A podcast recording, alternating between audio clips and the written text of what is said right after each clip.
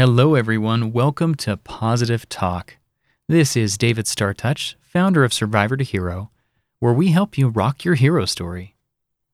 And today, we are going to be continuing on with What Doesn't Kill Us The New Psychology of Post Traumatic Growth by Dr. Stephan Joseph, PhD. Dr. Joseph is one of the, found, uh, the leaders, one of the uh, main leaders in research in this field. And the book, What Doesn't Kill Us The New Psychology of Post Traumatic Growth, is one of the most easily uh, to understand and layman's books that I've found. I am actually going to be reading from this and interjecting some of from my own personal experience and expertise uh, to help guide you through this process. One of the reasons why I'm doing the reading is when you have PTSD, sometimes the brain short circuits and it's difficult to actually read.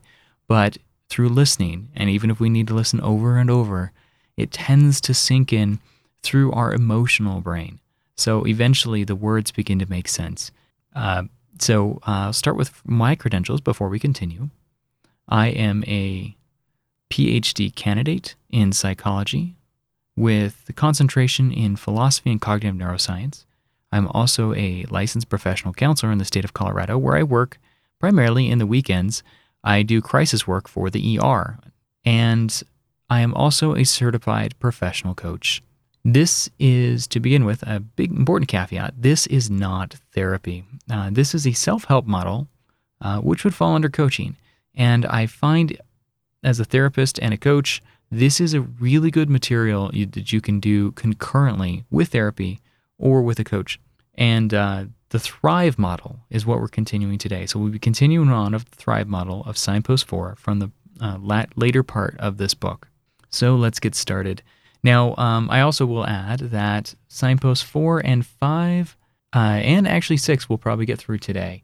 Uh, they're really not that very long, uh, not that long, and we'll just see where we go. Signpost 4 Identifying Change. It is common for positive changes to arise in the aftermath of adversity, even if only in small ways. Imagine that a trauma is a thick, prickly hedge. It seems impenetrable and blocks out all the light. Yet, if you look closely, you will see beautiful wildflowers that have been able to take root in its shelter. Personal transformation is like this it takes root in adversity, but is easily overlooked and trampled upon.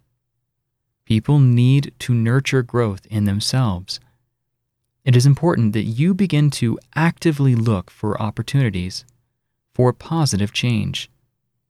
This can be accomplished through a series of reflective exercises done regularly. Keep a diary of what goes well. Set aside 10 minutes at the end of each day to think back. Even small things that seem a bit inconsequential are important. I've noticed today, for example, that I've heard many children laughing, and I felt good about it. I don't think that I would have noticed that before in the same way. I would have taken it for granted. And that was actually in quotes. The woman in the shop smiled at me when I bought my newspaper today, and I smiled back. I don't think I ever really would have looked at her before. Another example, in quotes. At the meeting today, even when it got heated, I didn't get angry the way I used to. I've noticed that I'm calmer now. And another quote Little things didn't seem to bother me so much today. It's like I could see the big picture. I went to visit my brother in the hospital. I felt really sad, but it's brought us closer together. I found it difficult today to get going, but I did. And even though I was nervous, I managed to make it to the meeting, and I think I added something useful to the discussion. My partner told me she loved me today, and it's good to know that I'm lovable. Just getting to the shops today felt like a real achievement. I'm proud that I did that. So, there's some examples of some quotes that someone might have written in their journal, and you may write your own quotes, just some various thoughts at the end. Small things, even the inconsequential. All right, we're going to move on to the next section. You might consider keeping a diary of those moments when you feel at your best. Identify the conditions that enabled you such moments to enabled such moments to happen. And then copying resources that were most helpful to you. By taking note of your own growth, you'll find that it will deepen. If you're feeling depressed or anxious, it's important to seek out positive experience and nurture a positive view of yourself. At such times, positive thoughts and memories can be fleeting, easily dismissed, or forgotten. So, my advice is to keep a daily record and practice nurturing yourself. At first, it might be hard to come up with some positive thoughts, but write them down daily and let your list build up over several weeks. As Marie told me, when I started keeping a diary at first, I thought, this is no good. If I had anything positive to say, I wouldn't be asking for your help in the first place. But what amazed me was that after a week, I had pages in my diary. Shifting to the next page, bear with me. Full of, I had pages in my diary full of things, and just reading back over it each night reminded me that I was okay and that I was on the road to recovery. You can track down, track your own growth by completing the psychological well-being post-traumatic changes questionnaire. You can see appendix 2 of this book for that. The PWB PTCQ which was designed to assess change in six areas of your life self acceptance, autonomy, purpose in life, relationships, sense of mastery, and personal growth. Add up your scores to the 18 items. The lowest you can score is a zero, the highest you can score is 90. Scores over 54 indicate the presence of post traumatic growth. On each of these subscales, the lowest you can score is 3, the highest is 15. Scores between 10 and 12 indicate some positive change. Scores between 13 to 15 indicate a lot of positive change. In what areas of your life have you experienced greatest positive change? Now, I'm going to caveat I know that was a lot of information. There, this helps you kind of break down the areas of your life. So when you buy this book, um, Appendix 2 will have that questionnaire. So you can take it, you can kind of go through it, and uh, or just go through it the way he described, and use this section of the book, which is page 200 of the, uh, let's see, I think I've got the first edition. Um, and again, it's in Signpost 4. We're almost finished with Signpost 4. And uh, it will help you just kind of see where there's some growth in your life. Now, if you're just interested in to getting a general score of post traumatic growth, there, there is the post traumatic growth inventory. And I'm also using the stress related stress related growth scale in my own uh, research, both of those, post PTGI and the SRG. All right, so I'm going to continue on the next section. There may be areas of your life in which you score lower than 10. If so, that is understandable. Different areas will develop at different speeds. There is no one correct way to score this questionnaire. Its purpose is to give you a sense of where you are right now so that you can reflect about yourself in terms of these six areas and begin to be aware of how you're changing. Record your answers to the quizzes questionnaire once every two weeks. All right, and congratulations, everyone. You just finished Signpost 4. And that's really all about identifying change. And I would like to just caveat a couple things while we've got some time. Uh, if you are, if you want to identify change, look at some areas in your life that you would like to improve. Uh, I would say when I have people go through my program, uh, similar to this, it uh, we have people look at three small things you would like to have change in your life, or three small problems, and then three big problems and then identify the baby steps.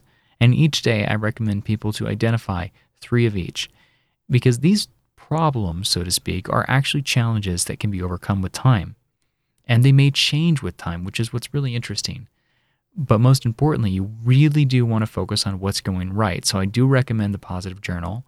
And uh, while taking a stab at those small little goals, even if you need to take, even if some of those little goals maybe um, baby steps of the bigger goal. Okay, so we're going to continue on now with Signpost 5. We're about halfway through our, our episode today. So uh, let's keep going. Signpost 5 Valuing Change. Much like seedlings taking root that need water and sunlight to thrive, you need to nourish the changes in yourself that you have identified. What are the lessons that life has taught you? How much do you live out those lessons in your everyday life? Could you do more? Those who can honestly say that they couldn't live more fully are few and far between. Most of us, if we're honest with ourselves, know that we don't live life as wisely, responsibly, compassionately, and maturely as we could. Take a moment to think about what makes your life meaningful, what your values are, and what your goals are. Some of, the, some of these may have arisen or risen because of the past experience of trauma and adversity, and ones that you previously identified. Others may hark back many years to your upbringing. Are there some goals or values or meanings that you would not be willing to let go of? Are there some that may have outlived their usefulness? Personal transformation is difficult because it means that we have to change. It's not about feeling better, but about creating new meaning, finding new values, changing how you think about yourself and your goals in life. Imagine suddenly waking up in the, on a desert island, knowing that you will have to live your rest of, live the rest of your life there. Take a few minutes to reflect on the people you would miss the most. Then, reflect on the places and activities you would miss. On a sheet of paper, list all of these people, places, and activities. And then I would suggest pausing uh, right now if you wish to do that exercise, or listen to this again and then pause. Now, think back about how much time you spend with the people in your life who are on that list visiting those places and doing those activities, make a note of how much time you spend on each of these things every week. Calculate how much time you wish you could spend on them. Looking at this list, you would likely see a big difference to how you were how much time you were spending and how much time you'd like to spend on each of these items that you've listed. Now choose one person, one place, and one activity and make a commitment to yourself to pay greater attention to these parts of your life. Write a contract to yourself promising to do this. Those who have experienced losses may feel it is inappropriate to focus on their own well being. It may seem disrespectful in some way. This is understandable, particularly following bereavement. But by appreciating what you have right now, it does not mean that you appreciate whoever you have lost any less. Think about that. If you love someone and you were to die, would you not want that person to live life fully? As noted by John Harvey, who studied bereavement, growth is in, who studied bereavement, growth is encouraged when we reflect on what we have gained from loved ones and how we find a way to use what we've learned from them to give to others.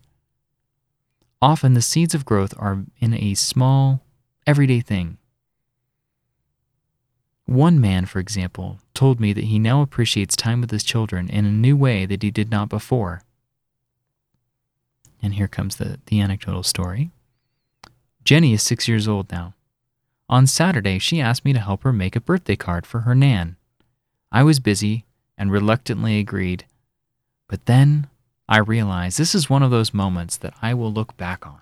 Having made the decision to value the opportunity, within minutes I was engrossed as she instructed me how to cut out the pieces of paper and lick the sticky stars and dab the blobs of paint.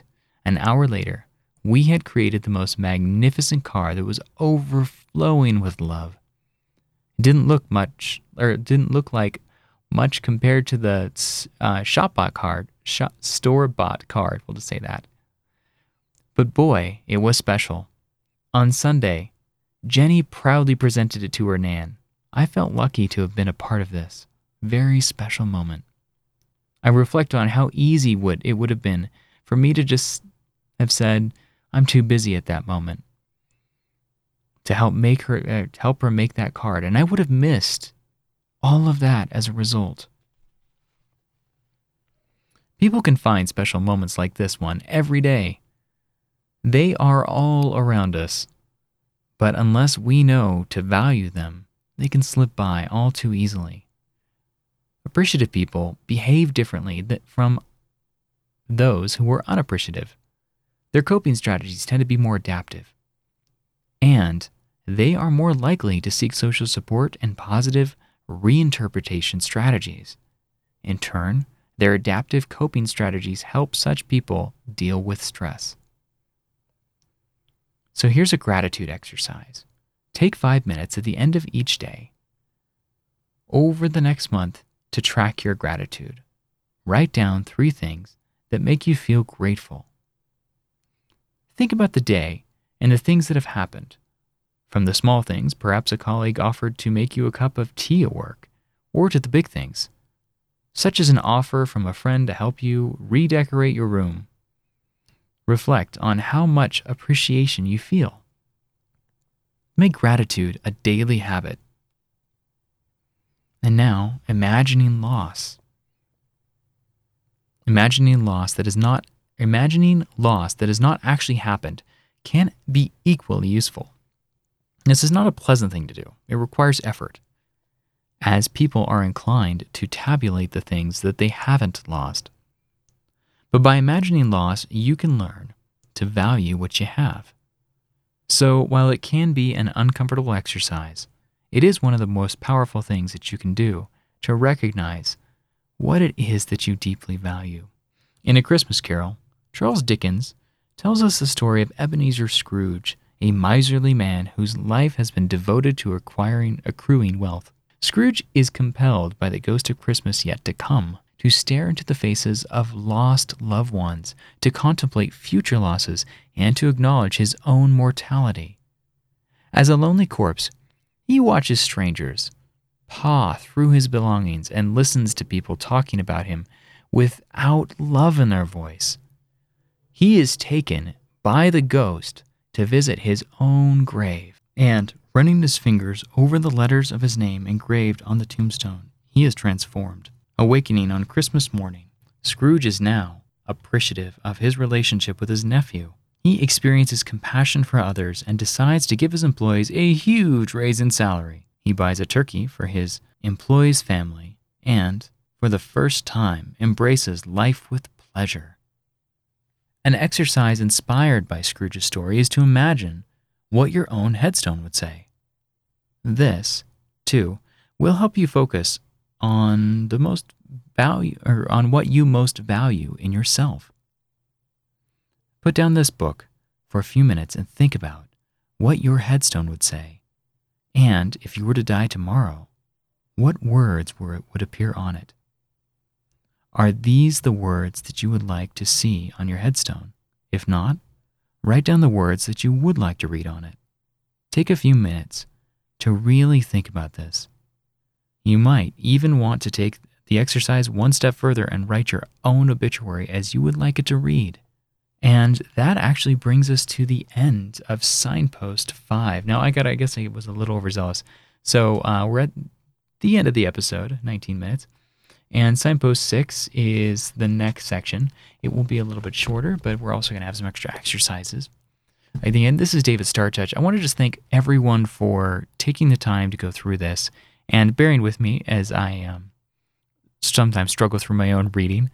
And uh, I do recommend buying this book. Uh, if you like, you can uh, get it on Amazon and uh, or your favorite bookstore.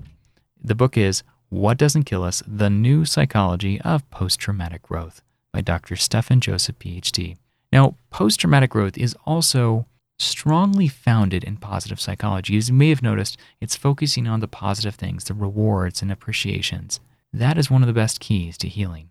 And I'm going to sign off here, and I want to thank you so much for listening. I'll see you on the next episode of Positive Talk. Again, this is David StarrTouch. Namaste.